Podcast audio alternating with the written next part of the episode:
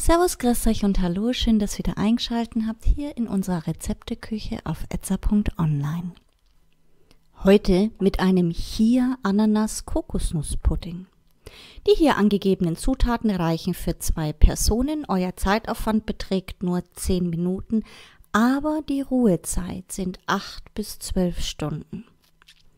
Ihr benötigt 30 Gramm Chiasamen, 300 Milliliter selbstgemachte Mandelmilch. Das Rezept findet ihr in unserer Rezepteküche. Den Link legen wir euch unten in die Beschreibung.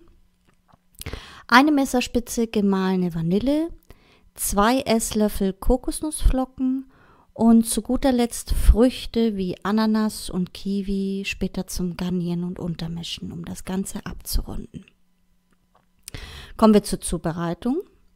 Alle Zutaten bis auf die Früchte in einer Schüssel gut miteinander vermischen und dann über Nacht bzw. acht bis zwölf Stunden im Kühlschrank quellen lassen.